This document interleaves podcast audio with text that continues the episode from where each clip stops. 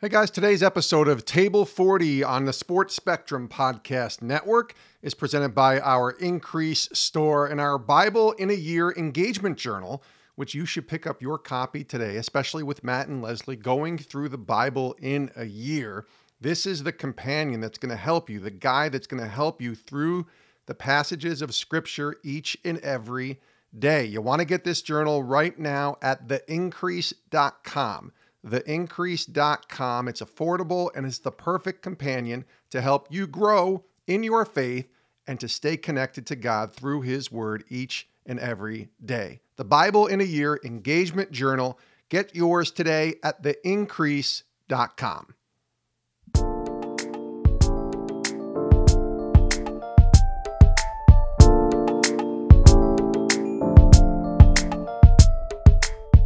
Hey, what's up, guys? Welcome back to another episode of the Table 40 podcast. Leslee and I are here to continue as we walk through the Bible in a year. And today we're going to focus in on Luke 7 36 through 9 62 and talk a little bit of Leviticus. And so let's jump right into it.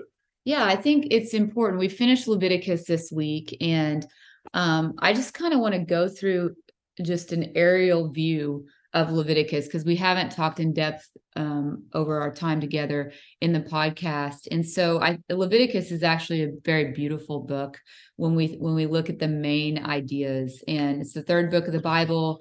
God had just moved his people out of Exodus in a very dramatic fashion. Remember that, like parting of the Red Sea, and uh, we're going to do this, we're going to do this, we're going to do this, we're going to leave. And so there was specific instruction, but God was faithful to move his people out of Egypt um, in a dramatic fashion. So Leviticus comes after um, God's chosen people being removed from Egypt.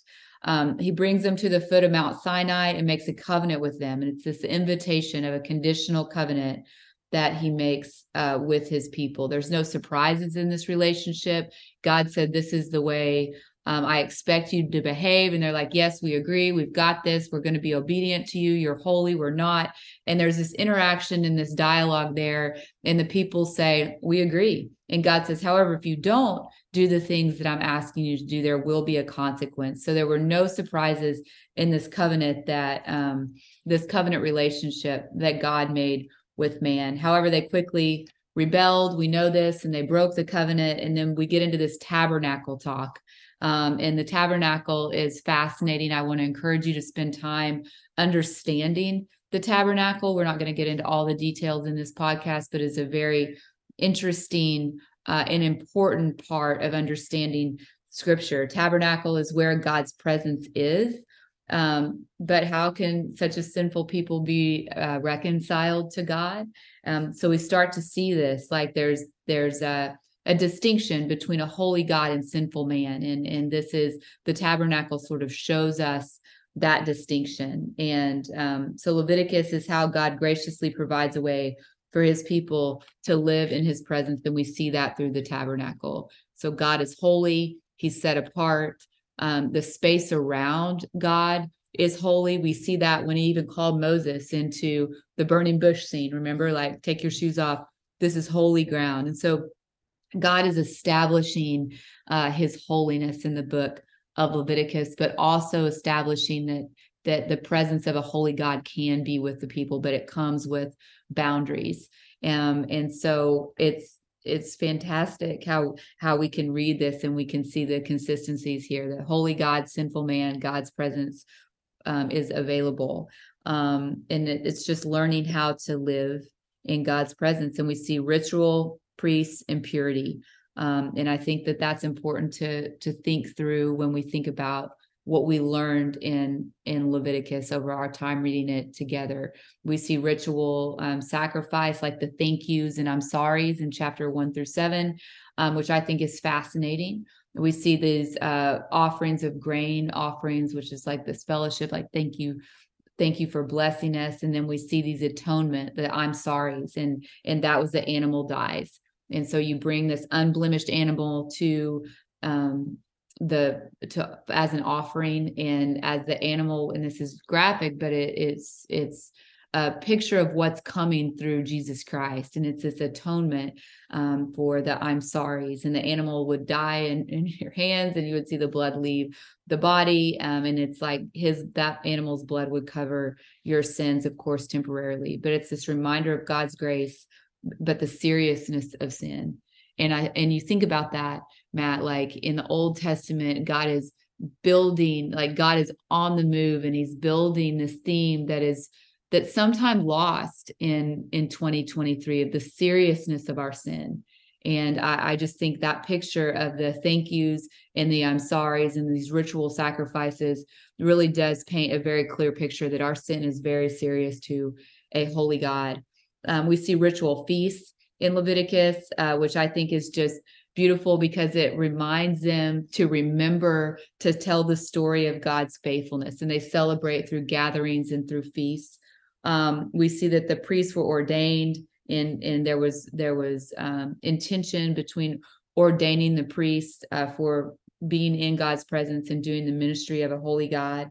Um, we find qualifications of being a priest in chapter 21 and 22. And again, like we're rolling through this really fast, but there is beauty in Leviticus. And um, we see like uh, something that's familiar to us now is the priests needed to have integrity and uh, they they were they were um, representing the people before God and God to the people and so there was there was a it was very important for the priests to take it seriously their role and to be men of integrity and men that pursued holiness um, i think another quick highlight that we can we can pull out and i think this is going to help us understand luke a little bit better is that we see um, in chapters 11 through 15 about what caused impurity. Um, and there's a lots of ways to be considered unclean or contaminated or impure. It's like touching dead things, like discharge, and um, and uh, di- like impurity was uh, a temporary state. And so we're going to see in Luke that Jesus, um, about the woman with the bleeding discharge, about Jesus entering spaces where people had been dead. Um, so touching these unclean um, people is is fascinating when you really understand Leviticus. And so God touched versus the impure coming to the tabernacle, right? You see what I'm saying? And it's just this beautiful picture. Um, and 18 in Leviticus 18 through 20 it's just this reminder of look you guys are my chosen people and i want you to live differently than the canaanites and all the ites that we see in the book of leviticus and and that the people of god are going to care for the poor um, we're going to have sexual integrity and we're going to really get serious about social justice and i think that that's a good aerial view of 18 through 20 and um, anyway, but the whole book is just this call to faithfulness um, and, and being obedient to God, and obedience equates uh, peace and abundance living that God said on Mount Sinai that this is the expectation of how this thing is going to shake out.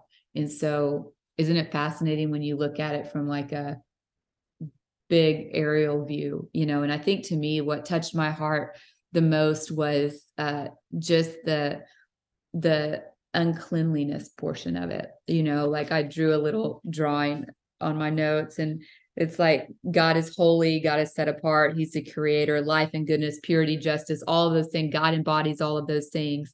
And in order for us to pursue holiness, we have to go to God and we bring our things like, you know, we bring um, we bring our sin to a holy God. And then we see with Jesus that the holy God comes to us you know what I'm saying? And so it's just fascinating and it causes me to really worship. And I read scripture differently because I read Leviticus um, kind of from front to back this week and really wanted to understand like what did he mean with the uncleanliness? And, and I just think it's amazing in the Christian faith that our holy God came to us through the life of Jesus Christ. And that's what we see uh, big time this week when we read Luke.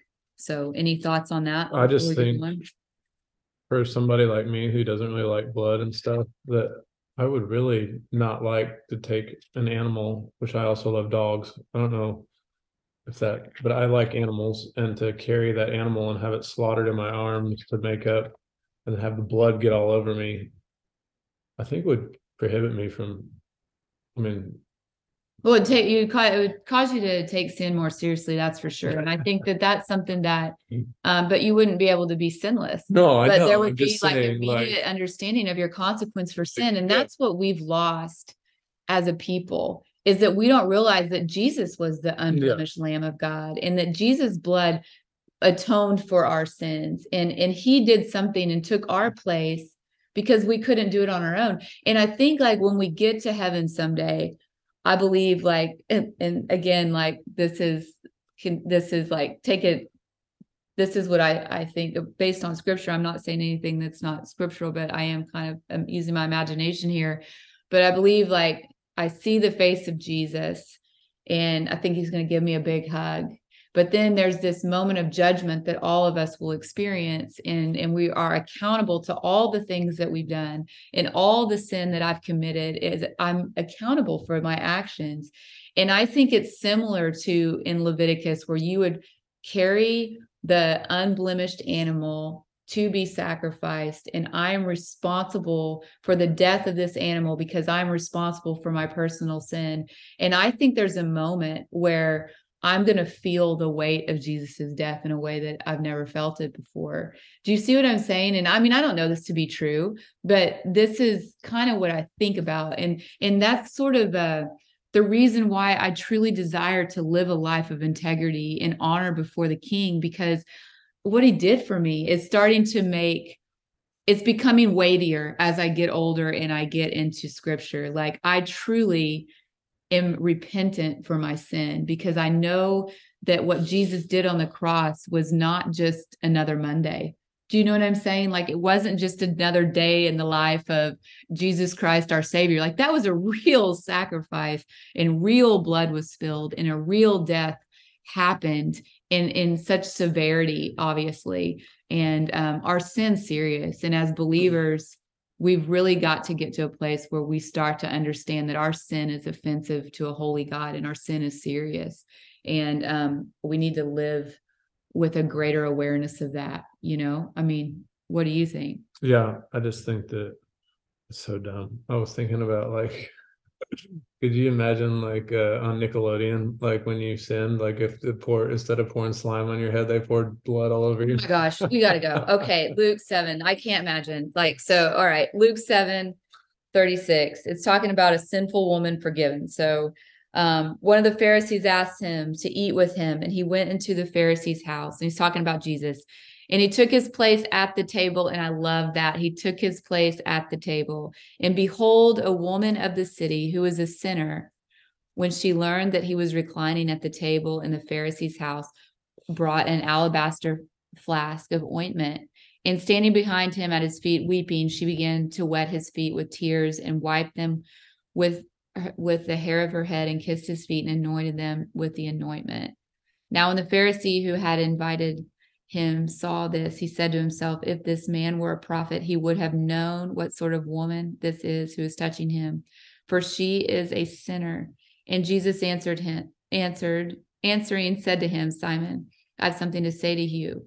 And he answered, Say it, teacher. In verse 41, a certain moneylender who had two debts, one owed 500 denarii and the other 50. When they could not pay, he canceled the debt of both.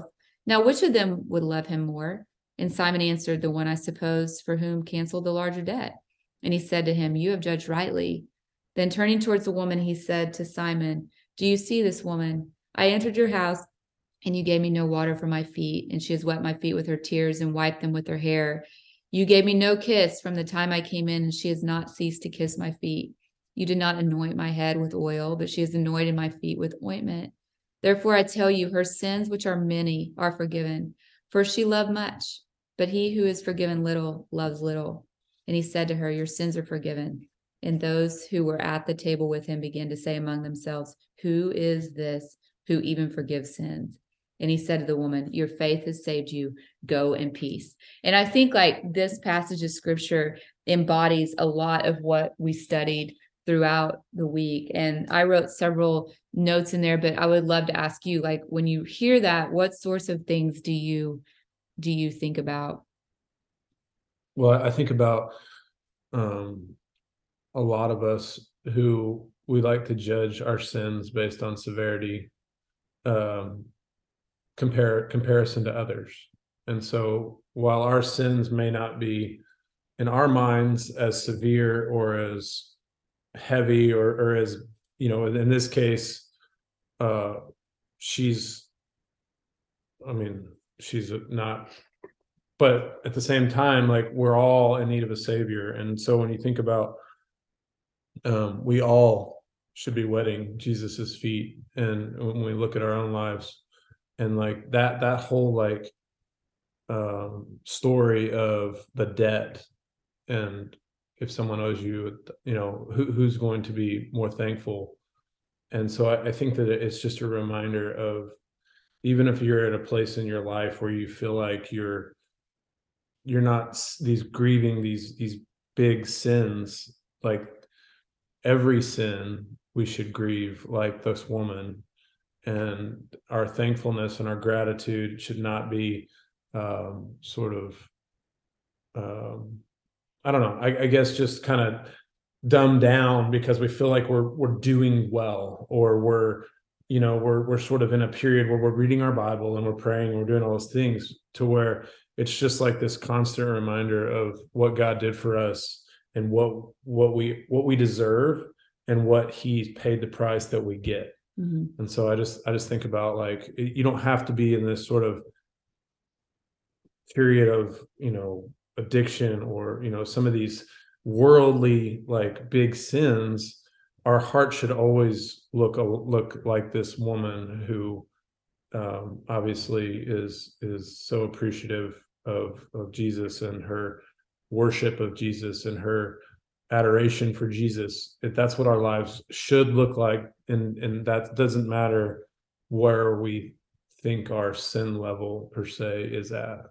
Yeah, and I think for me, like I think about Leviticus and like this unclean state. Like uh, we was talking about uh, what would deem you unclean is even like uh sexual lack of sexual integrity and it's it seems that this woman what the man was referring to is is she was a sinner and that may have been her her bag and i and i think to me like what is it about jesus so jesus is taking his his seat at the table and um behold a woman of the city who was a sinner she learned that he was reclining at the table of, of the pharisee's house. So this is basically like jesus is at church. So modern day jesus is at church and this woman who wasn't involved in church at all heard that jesus was there. So what was it about jesus that caused a woman that everyone seemed to be aware of had this consistent pattern of sin in her life? What was it about jesus where she felt like she could enter the space that she was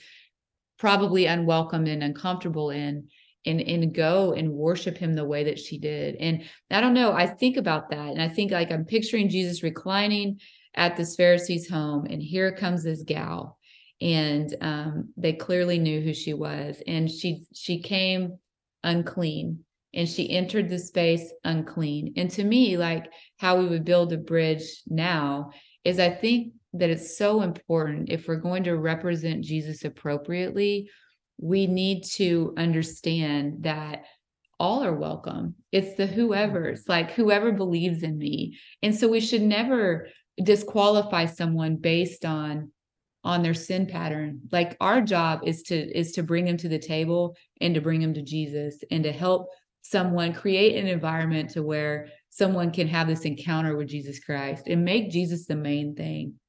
And so this woman has a lot of sin, and then of course Jesus forgives her and and um, meets her where she is, and doesn't have this expectation of, um, okay, go take a shower and and clean yourself up a little bit first, and then we can talk. It's like no, no. Jesus meets her right where she is, and accepts her worship and accepts her, you know, um, this interaction just as as she is. And I think that that's beautiful, and that's something that we see consistently throughout scripture is that our holy God um, doesn't demand like cleanliness first or a, appearance of that. Like just our holy God enters. We're enters all in the same boat. We're all in the same boat. Like so, we can't. We, it's not our job to judge like the the, the gravity of each other's sins. Mm-hmm.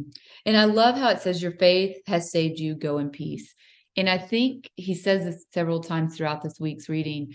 And it's like, I think what this means is your faith in me has saved you go in peace. Like in jesus. Like you came to the right guy. Like your your faith that i could do what you thought i could do is true. Like i can do the impossible and i'm the one through faith in jesus christ alone by the grace of jesus christ we receive salvation in it and we receive it. We don't achieve it. Just go to the feet of jesus all of us are are equal before the cross of Christ. And I think that that's what we see repetitively throughout our reading this week. And um, a couple, I, I was really blown away this week when we when we look at chapter eight and we get on down to um, um, verse 16. And we've heard this multiple times as as Christians, especially if we were raised um, in the church like this the light of mine i'm going to let it shine you know and and i i read it a little bit differently this week um, as i was studying scripture in verse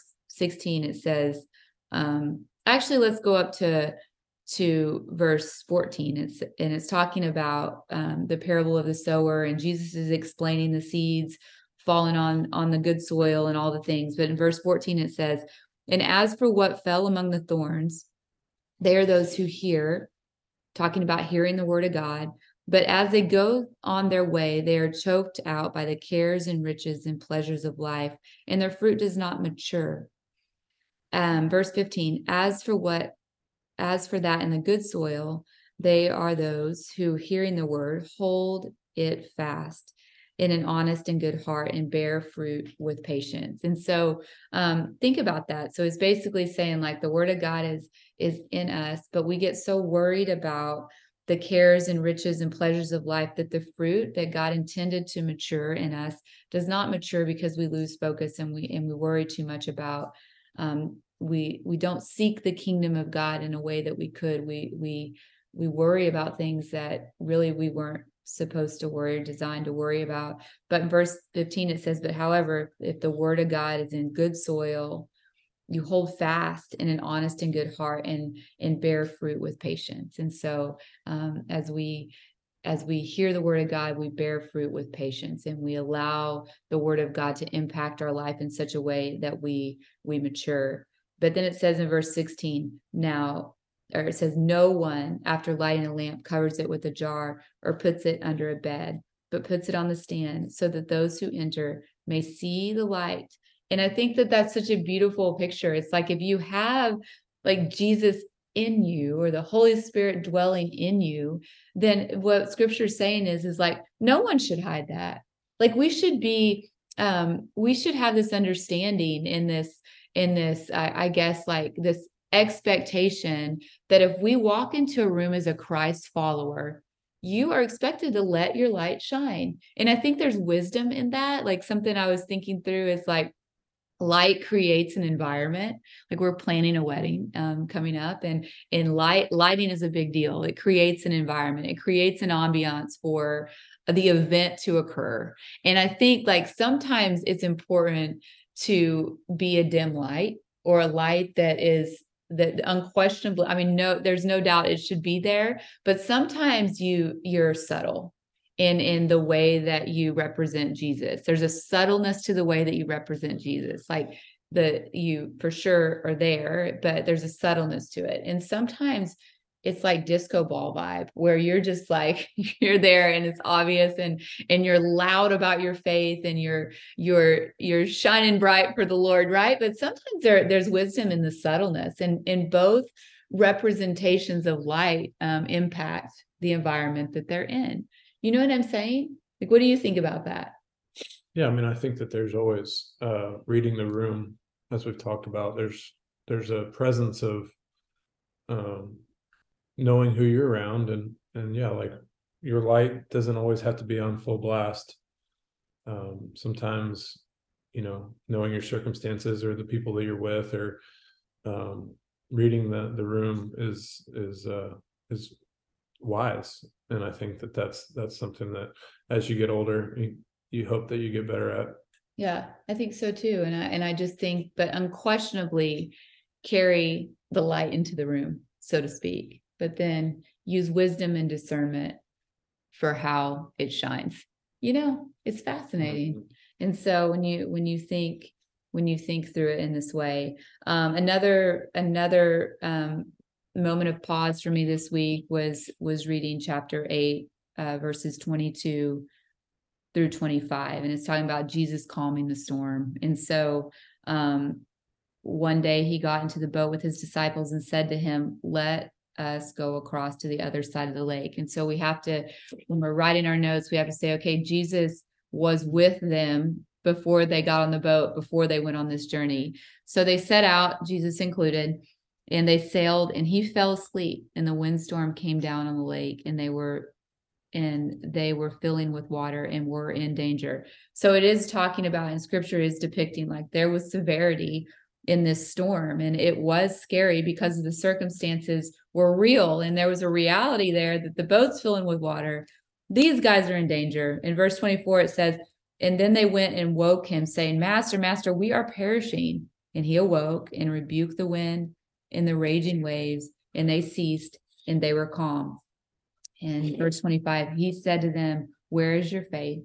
And they were afraid and they marveled, saying to one another, Who then is this that he commands even winds and water, and they obeyed him? And I think as I was thinking through this passage of scripture this week, I had several thoughts is that Jesus is always with us in the storms. And um, and I, I, mean i know that we've all heard that a million times but like it, our circumstances sometimes in the storms of life that that we have all experienced they seem like they're not it's not going to be a temporary storm. It seems like it's going to go on forever and ever and ever. And i think that it's pretty cool that um, scripture allowed us to see very clearly that they were actually in danger and and the circumstances were uh, were in fact difficult but they went to jesus and they went to jesus in the midst of the storm then and they were honest in their hey we're going to die. And i think that this to me like i mean there's a there's several things that you could draw out of this passage of scripture but to me the thing that touched my heart the most this week is that that jesus um, was with him in the calm waters and he was with him in the raging storm but there's a pattern of perspective in a pattern of prayer that we might be able to draw out of this that would be very wise if we're experiencing something difficult in life. Like acknowledge the fact that your circumstances are scary and that you feel in danger, but without a doubt, go directly to Jesus and say, look, I am dying. I am perishing. I am afraid. I am, I am, I am, and be honest with your petition to the Lord and say, this is what I feel right now. This is what the situation is. And don't sugarcoat it, but go to the Lord and say, hey, that I am, I'm struggling, you know? And so I think that that's really, inc- I don't know, to me, that's what I wrote in my notes this mm-hmm. week about Jesus is in the middle of it with us. And, um, and be willing to go to the Lord immediately, right? And so, what do you think about that? Well, he knows, anyways. I mean, we may as well be super honest and uh, just, you know what I mean? Like, I don't think there's any shame in in being honest mm-hmm. um, with what you're dealing with, or even doubt, or just anger or sadness, um, because he knows, anyways. Yeah. And so there's there's no there's no shame in being honest. He can handle it and so I, I, think that that's that's something that when you get real in your prayer life and you get real um, when it doesn't have to be pretty it doesn't have to be cleaned up it doesn't have to be um, you can just i mean I, it says over and over like you know he he can handle whatever's you've got and so i think that that's just encouraging that you can just be flat honest in in times of sorrow and in times of joy just mm-hmm. expressing you know how you feel is is something that that he's he he wants from us. Yep yep. And i think like maybe the question when he says where is your faith? Like i uh, maybe he's asking in such a way and and to me like when i wrote the notes like where is my faith in the storm? Is my faith in jesus to where jesus can calm not necessarily take me out of the elements but can he calm my raging anxiety? Can he calm my raging, you know, um, whatever it may be? And the answer is yeah. like when I place my faith in Jesus, I can trust that there's peace there. And I, I think that that um, that's pretty incredible. And so I, I wonder if he's encouraging this, you know, this this come to me, come to me, Mhm. you know, and I, I love it. I love the word of God. Um, we get into Jesus healing this demon possessed man. So so they they sail across, they land, um, and and they walk right into a man from a city who had demons. And and it says in scripture, and I and I love this too. Um, for as long as he had worn for for a very long time, he had worn no clothes. He had not lived in a house, but but he lived among the tombs. And when he saw Jesus, he cried out and fell down before him and said with a loud voice, uh, What have you come to do with me, Jesus, Son of the Most High? I beg you, do not torment me. So he goes on and on, and verse 30 is pretty powerful. And, and Jesus asked him, What is your name? And I love that, that, that God in his holiness, he, he offers dignity to a man that clearly had no clothes on, that had not been living in his home, that had been living in the tombs. And he says, What is your name? And to me, it's like Jesus Christ is a man that embodied all kinds of goodness. But the goodness I see here is to look a man in the eye that has been walking around for many, many years with incredible shame and torment and says, What is your name? And he offers dignity to this man. And the man says, My name is Legion, for many demons had entered him. And so it's fascinating to me that his his name was associated with his sin. And I think many of us do that and we forget who we really, really are uh, when we're plagued with things that are difficult in life. And sometimes we uh, we rename ourselves in such a way where we associate with our with our sin. You know what I'm saying? Mhm. What do you think about that? I don't know. I guess for some reason I, I had read that like he was talking to the demons and that the name of the demons was Legion, but I guess I read that wrong.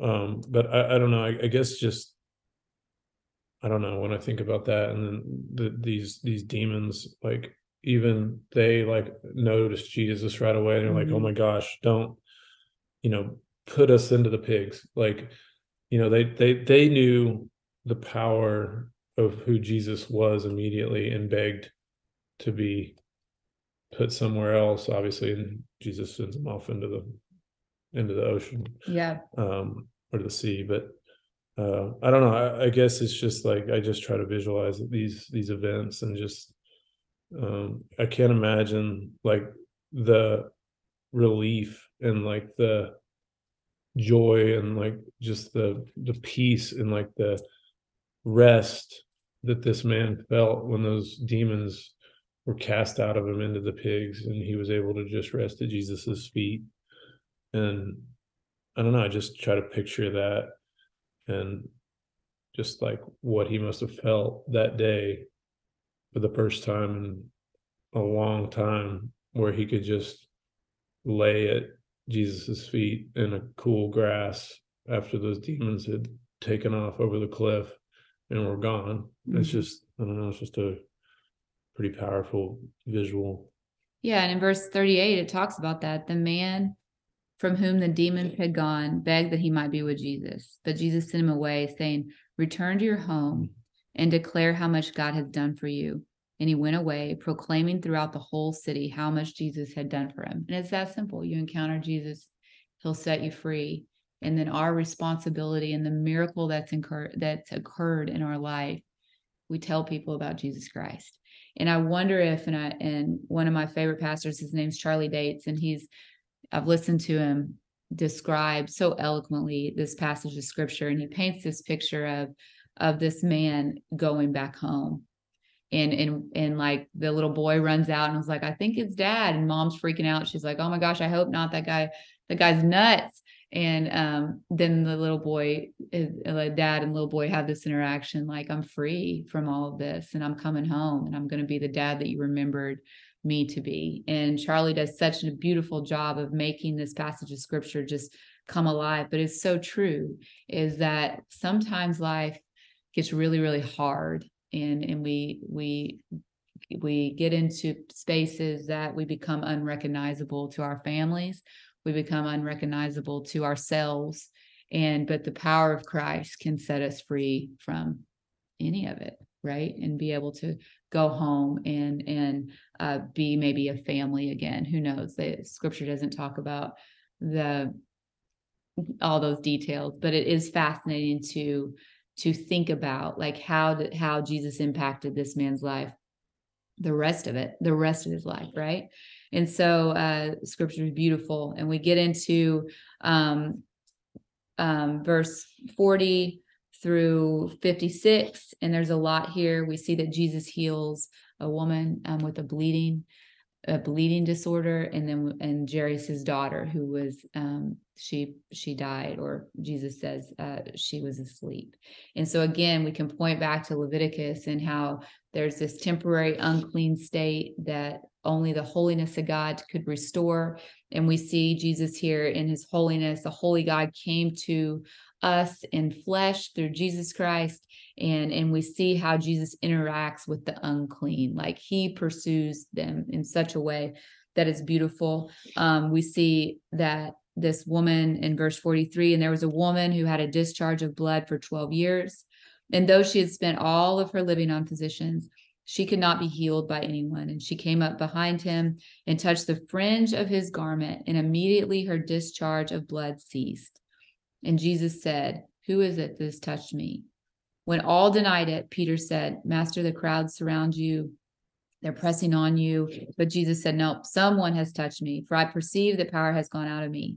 And when the woman saw that she was not hidden, she came trembling and falling down before him, declaring in the presence of all the people why she had touched him. And she had been immediately healed. And he said to her, Daughter, your faith has made you well. Go in peace.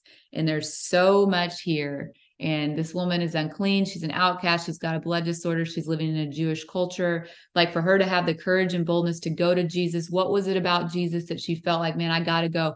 I gotta go and touch him. No one can heal me but i know he can. And so in her boldness and her courage she takes a deep breath. She enters the crowd and she knows darn well that that ain't gonna go over well. If they figure out okay she's the woman with the bleeding disorder and but she does it anyway and she goes and touches his garment and jesus immediately recognizes her he offers her offers her dignity and he wants her to be seen. She comes out of hiding. He says, "Come out of hiding, sis. You're safe here with me. I want to restore you. I want you to go and tell your story. And my cleanliness and my holiness is going to be transported to you in such a way, like transferred. The cleanliness of Jesus Christ is transferred to um, this woman and like scripture says it is we're clothed with the righteousness of christ and i see that here and it's all about this encounter with jesus christ and what is unclean can be made clean in an instant and i love that. I think that this story tells the story of the gospel and her faith in jesus has made her well. Go in peace. You are no longer unclean. You see what i'm saying? It's beautiful yeah. and i love it. I love this particular um, story in scripture. And I think that it's just beautifully represents the gospel. It's Christ alone, through our faith alone, um, because of his grace alone that we receive salvation and and clean, cleanse from been cleansed from our sin, right? And so um, I love that. And so we get into chapter nine, and and this is where uh, our our our week is done is is what chapter 9 and there's 62 verses in chapter 9 but he sends out his team. And so uh, he called the 12 together gave them power and authority over demons and to cure diseases and he sent them out to proclaim the kingdom of god to heal. And he's like go on.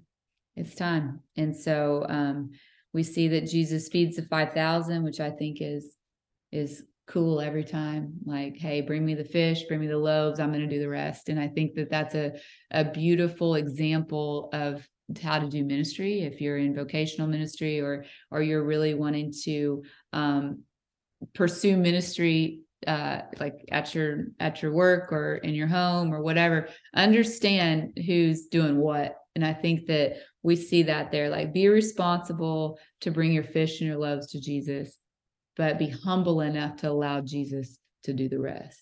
And so, um, any thoughts on that? No, I, I just think that going back to when we got a chance to hear Dallas Jenkins speak, and he talked about our job is to bring our fish and loaves and see what Jesus does with it. And whatever that looks like in, in each of our lives is to bring our fish and loaves. And so um, I just, it was really powerful when we got a chance to to hear him talk Yeah, about that. It But was beautiful. I just think that, you know, when you take that and you think about what are my fish and loaves and just to trust that Jesus will do it it takes the pressure off. Yeah, and, and it also releases the outcome. Mhm. like we're called to to be faithful and we're we're called to to understand that um we have a responsibility this relationships the lord mandates this responsibility to seek first the kingdom and to to use the gifts that god has given us uh, to glorify him. So how do we do it? And i think it's not about like seeking the stages and the crowds. It's about being faithful to the lord and saying here have this and and i'm going to trust that you're going to do with it what you want to do with it right? And be humble in that way. And i just see too many people that are they worry about the outcome way more than the process you know what i'm saying? And and i just think uh the fish and loaves when we see that repeated through the gospel like that's a very healthy process. Mhm. like give to the one that can multiply. Just be faithful to give to the one that can multiply. And um, i think the greatest question that we can ask ourselves and we can ask those in our sphere of influence is uh, verses 18 through 20 in chapter 9 now it happened that he was praying alone and the disciples were with him and jesus asked them who do the crowd say that i am and they answered oh john the baptist but others say elijah and others that the prophets of old have risen. And then Jesus asked this question, and this is the most important question in your whole entire life. And Jesus says, But who do you say that I am? And Peter answers, The Christ of God. And we're going to close here because there's other beautiful things. Uh, we have the transfiguration, we have um, who is the greatest. We have Jesus foretelling his death and and uh, the cost of following Christ. But I think it's important to close here because I think that this is a question that um, if you're listening to this podcast and you are not a believer, you don't know how to answer who is Jesus. Um, Matt's going to close this podcast in prayer, but I, I think that this is just the most important question that you can ask yourself and you can ask the ones that are in your sphere of influence. But who do you say I am? And uh, I know for me, I answered that I know Jesus is the Christ. I know Jesus is the Son of God. I know that I believe in him. I answered that question when I was a freshman in college at Oklahoma State University. And um, man, best yes.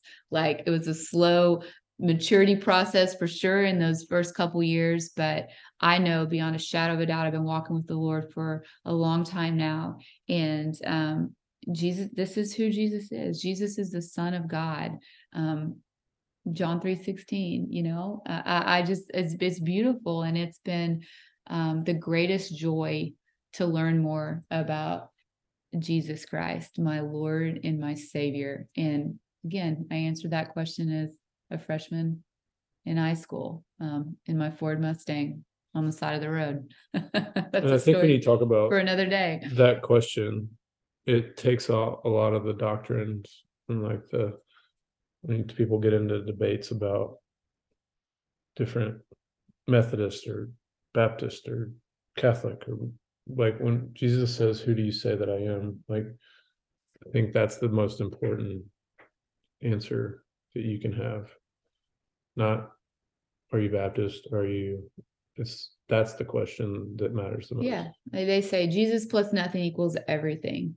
And Jesus rescued me, and then he's become the Lord of my life. And he's my savior. He saved me, and then I allow him to lead me. And um, I desire to be obedient to what he says is best. And of course, I don't do it perfectly. You know more than anybody in the whole world. I don't do it perfectly, but man, that's a desire that I have. And the more I know about the Lord, the closer I want to be to Jesus, and the more I want um, the image of God to reflect more clearly in who I am becoming as a woman. And um, man, but re- but meditate on that this week. Think about that. Think about um, Luke 9, 18 through 20. And so, anyway, why don't you close with a prayer? Okay.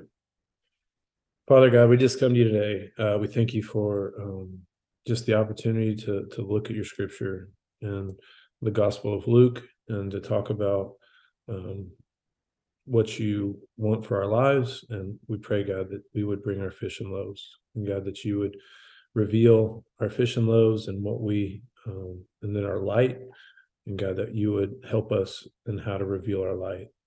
And we just thank you that you love us. We thank you um, for people that might be listening to this that maybe don't know you, God, that you would continue um, to to move in their hearts, and that they would really ruminate on the question of who is Jesus to me. And as God, we look at that, and and and as you make it clear to us who you are, and God that you are um, our Savior, and God that you are our hope, and we just thank you for that hope. And we love you in Jesus' name. Amen. Amen.